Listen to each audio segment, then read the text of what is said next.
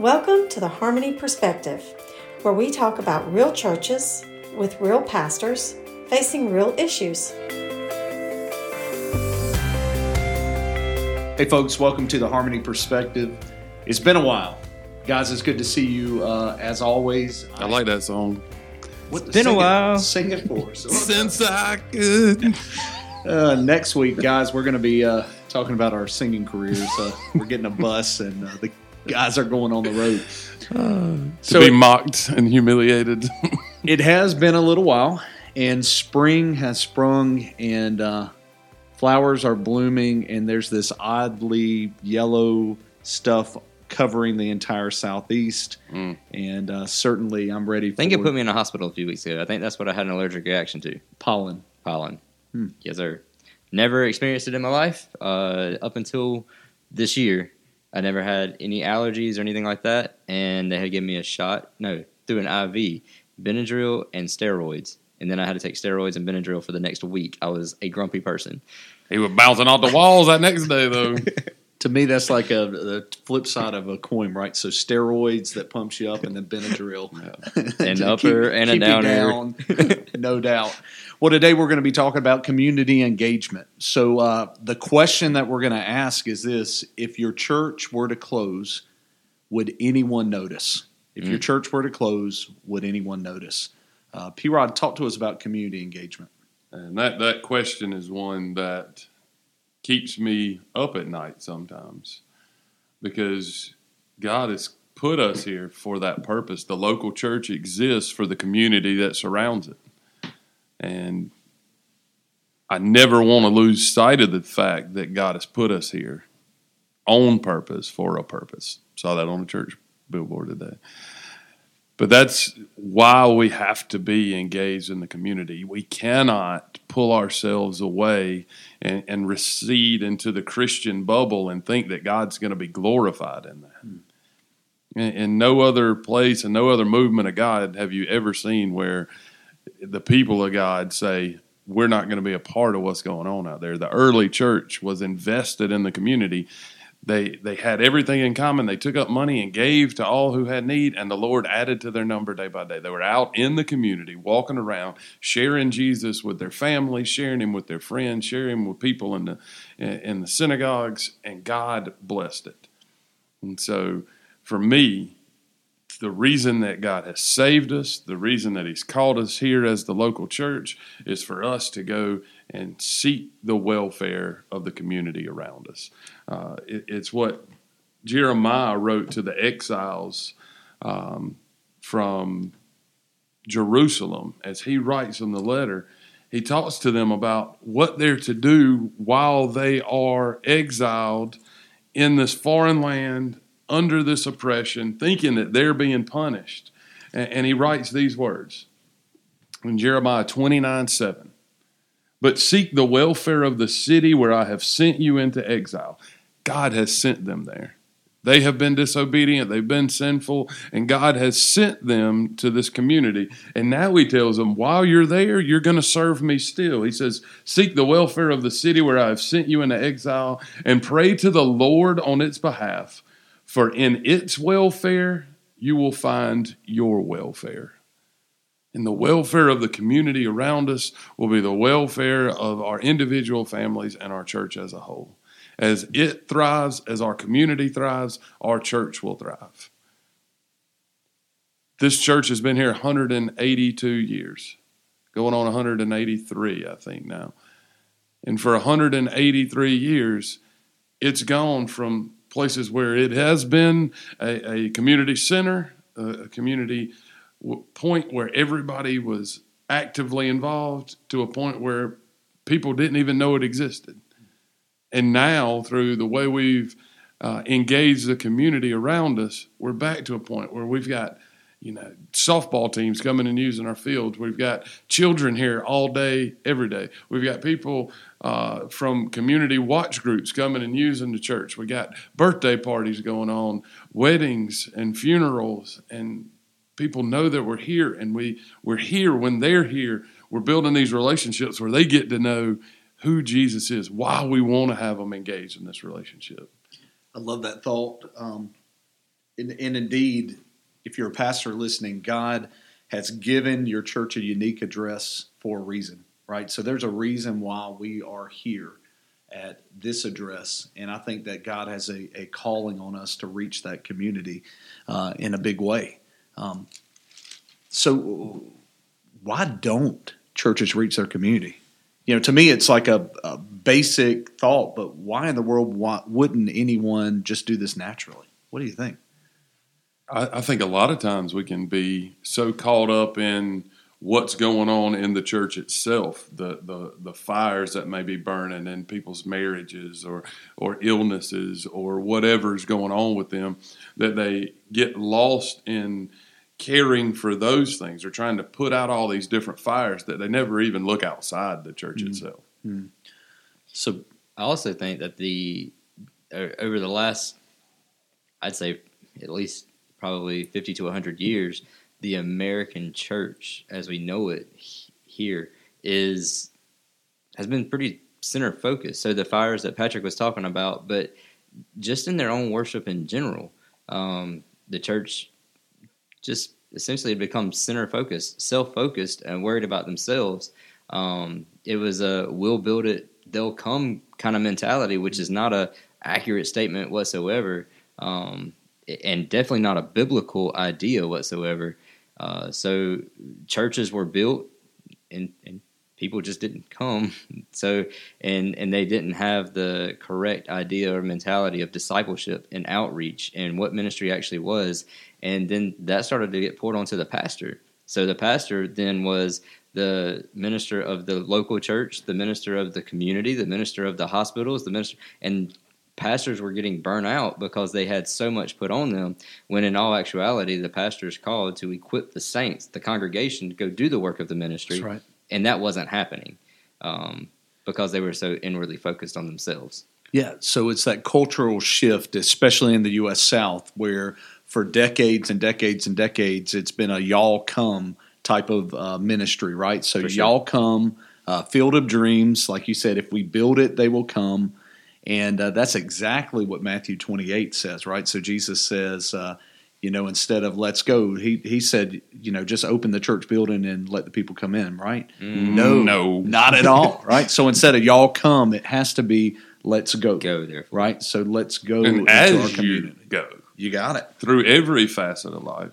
And, and I don't want to downplay the role that pastors have. We have to care for those marriages that are struggling. We have to do the funerals and the weddings. And we that is part of our role. That's why it's so important for us to fulfill the obligation to equip the saints because they are the ones that then go engage the community. Absolutely. We we might lead them to do that, but it is the responsibility of every believer to be salt and light. That's what Jesus told us in Matthew 5, uh, 13 through 16. He says, You are the salt of the earth. But if salt has lost its taste, how shall its saltiness be restored? It is no longer good for anything except to be thrown out and trampled under people's feet. You are the light of the world. A city on a hill cannot be hidden, nor do people light a lamp and put it under a basket, but on a stand, and it gives light to all in the house. In the same way, let your light shine before others, so that they may see your good works and give glory to your Father who is in heaven. The goal of our community engagement is not for people to come to Harmony Baptist Church, it's for them to come to faith in Jesus. It's right. for them to see, for maybe the first time, that there is a God in heaven that loves them and cares for them, and we are simply His ambassadors and representatives here on earth. And to go a step further, not only is the goal for them not to come to our church, but the reality is that when you reach out into your community, many people will not ever come out uh, to your church right? So the the heart and the motivation of community outreach and this idea of being incarnational, we talked about that a few episodes ago, um, is not to grow our own church address; it's to grow the kingdom of God. Right, that last verse, right? In the same way, let your light shine before others, so that they may see your good works. And not give glory to you, not give glory to Harmony Baptist Church, but give glory to your Father who is in heaven. That is the goal of reaching the community around you.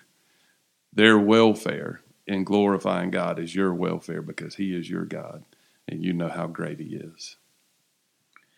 I think one of the things that, as I thought about uh, this episode, that um, I came across was a book that was written recently by Tom Rainer, and it's the Anatomy of a Revived Church. And uh, many pastors read years ago the small book that he read. He wrote um, that was the um, autopsy of a deceased church. So this kind of comes at it from an angle. Okay, how about the churches that are thriving, that are growing? Let's look at the markers of, of their life. You know, what are they doing well? And uh, one of the things in the very first chapter or two talks about the church accepting responsibility and responsibility for his past. I mean, there's all things, all kinds of things that the church needs to accept responsibility of. But I thought along this topic, there were two things that made a lot of sense, and it was accepting responsibility and stopping blaming the community. The reality is, the community probably has changed. If your church has been in its address more than 10 or 15 years, the neighborhood and the community around it looks different um, especially uh, today. And and I think COVID's going to exacerbate this. That's a, a ten dollar word, by the way. Can't spell it, but I can halfway. SAT. I can halfway say it. But COVID's going to exacerbate this because folks can work from home. They can work remotely. They no longer need to be in metropolitan city centers. They can move wherever they want to move. And uh, there was a, a, neat article that was out uh, by Baptist Press, and it was talking about Wyoming and, and church planting in areas where it's 90 miles to the closest Walmart, but all of a sudden people are moving to these places because they, as long as they have internet, they can work. So our communities around us are changing. So instead of blaming it, Rainer says we got to accept responsibility for, hey, we got to go. You know, we have to reach out to this community. Churches used to be a, a central hub. You know, if you were a neighborhood church, people would live within the shadow of your steeple and they would walk to church. Well, as the uh, demographics change, people are now driving to church, and a lot of churches, especially ones that are in places that are, are dying, they're not reaching the neighborhood. No one that sits in the pew on Sunday morning actually goes or lives in the neighborhood that's right around the church. Mm. And uh, so we have to accept responsibility, not blaming the change, not blaming our neighborhood or the fact that the people who live there now look different than us we have to kind of man up and we got to walk out the doors of our church and we actually have to live and reach our community. And we only do that if our heart's desire is for God to be glorified. Right. Because we know that is ultimately why we are saved in order to glorify our Father in heaven. We worship Him. Uh, Pipe, John Piper writes in, in one of his articles on missions that missions exist because worship does not. Hmm. And so we, as the body of Christ, want others to worship God because He is worthy of it. That's right. And so we got to reach whoever, whenever, however with the gospel of Jesus. And it starts with us, right? So it starts with us as leaders and pastors and believers to take the responsibility to lead the way for our bodies, uh, our church bodies. If we're not doing it, guys, it's not going to happen. It's not going to happen. It, it's not going to happen in a way that glorifies God. Right. That's that's the thing. Something's going to be the center of your community. The question is, will your influence make that Jesus Christ? And, right. and, in a lot of places, um, and, and, I know this is true for our area, in a lot of places, there's a lot of construction happening, a lot of new home construction. Um, and we've got two different communities being built right near our church that a lot of people in our area are gristling at the fact of more people coming in. Um, but I'm and I know you guys are, but I'm kind of excited about it as well. And I'm talking with my wife about maybe even purchasing one of those homes when they're built uh, to be a part of that community, to be in that community, so that I can have some possible some movement with conversations and relationships within that community, so we can be centered around what's what's being built here. Um, a lot of people push back on the idea of mo- people moving in uh, to where we are because we're we're kind of distant from the the next little city. But um, I think it's a good thing that's happening that we'll be able to have more people to reach out to uh, more easily. Anyways, for sure, and that's the intentionality uh, behind what you're seeking to do. That, that's incarnational living, right? That's what we want to be, every believer to be. And the community impact doesn't just come in church related stuff. The church doesn't have to be, the church institution does not have to be what is the driving all of this. We should be, but I look at some of our people at Rodman Sports Complex, our local uh, little league and, and softball league for our ladies. We have Christians that are coaching those leagues, that are a part of the boards of those leagues, that are impacting kids that will never ever be impacted by the church because they don't have family there outside of their coach praying with them before a ball game outside of the attitude that those coaches have while at the ball games. So it's vitally important that we're engaging wherever we can where we live work play and learn how we say it here. No doubt so I hope that you've heard the reason why that we have to be engaged in our community, the reason why it's important that we stop looking at the four walls of our church and judging by what's happening within the four walls as seeing as most important, but actually what's happening outside of the four walls as being what's most important. In the next couple of episodes, we're going to be talking about how do we do this as a church body, but what are some ways that uh, you uh, can start engaging your community. So I want to encourage you uh, to tune into those. If you have not already subscribed to our podcast, uh, will you do that now? Will you subscribe? That way, as soon as we drop new content, you can be listening to it and you can be sharing and hopefully growing in your relationship with Christ for that. We would love for you to give us a five star review and uh, also put a couple of comments about uh, what you like about the podcast. So we'd love you for you to do that. And uh, we're looking forward to being able to engage with you as a way that we're engaging with our community. So tune in with us next time on the Harmony Perspective. And if you've got a uh, topic you'd like us to address, we'll put an email address in the details of this. Shoot us an email. Let us know what you'd like to hear. Yeah, listener questions. We love that. So uh, shoot us a question. We'd love to answer that on air. Have a good day, guys. See you guys. Peace.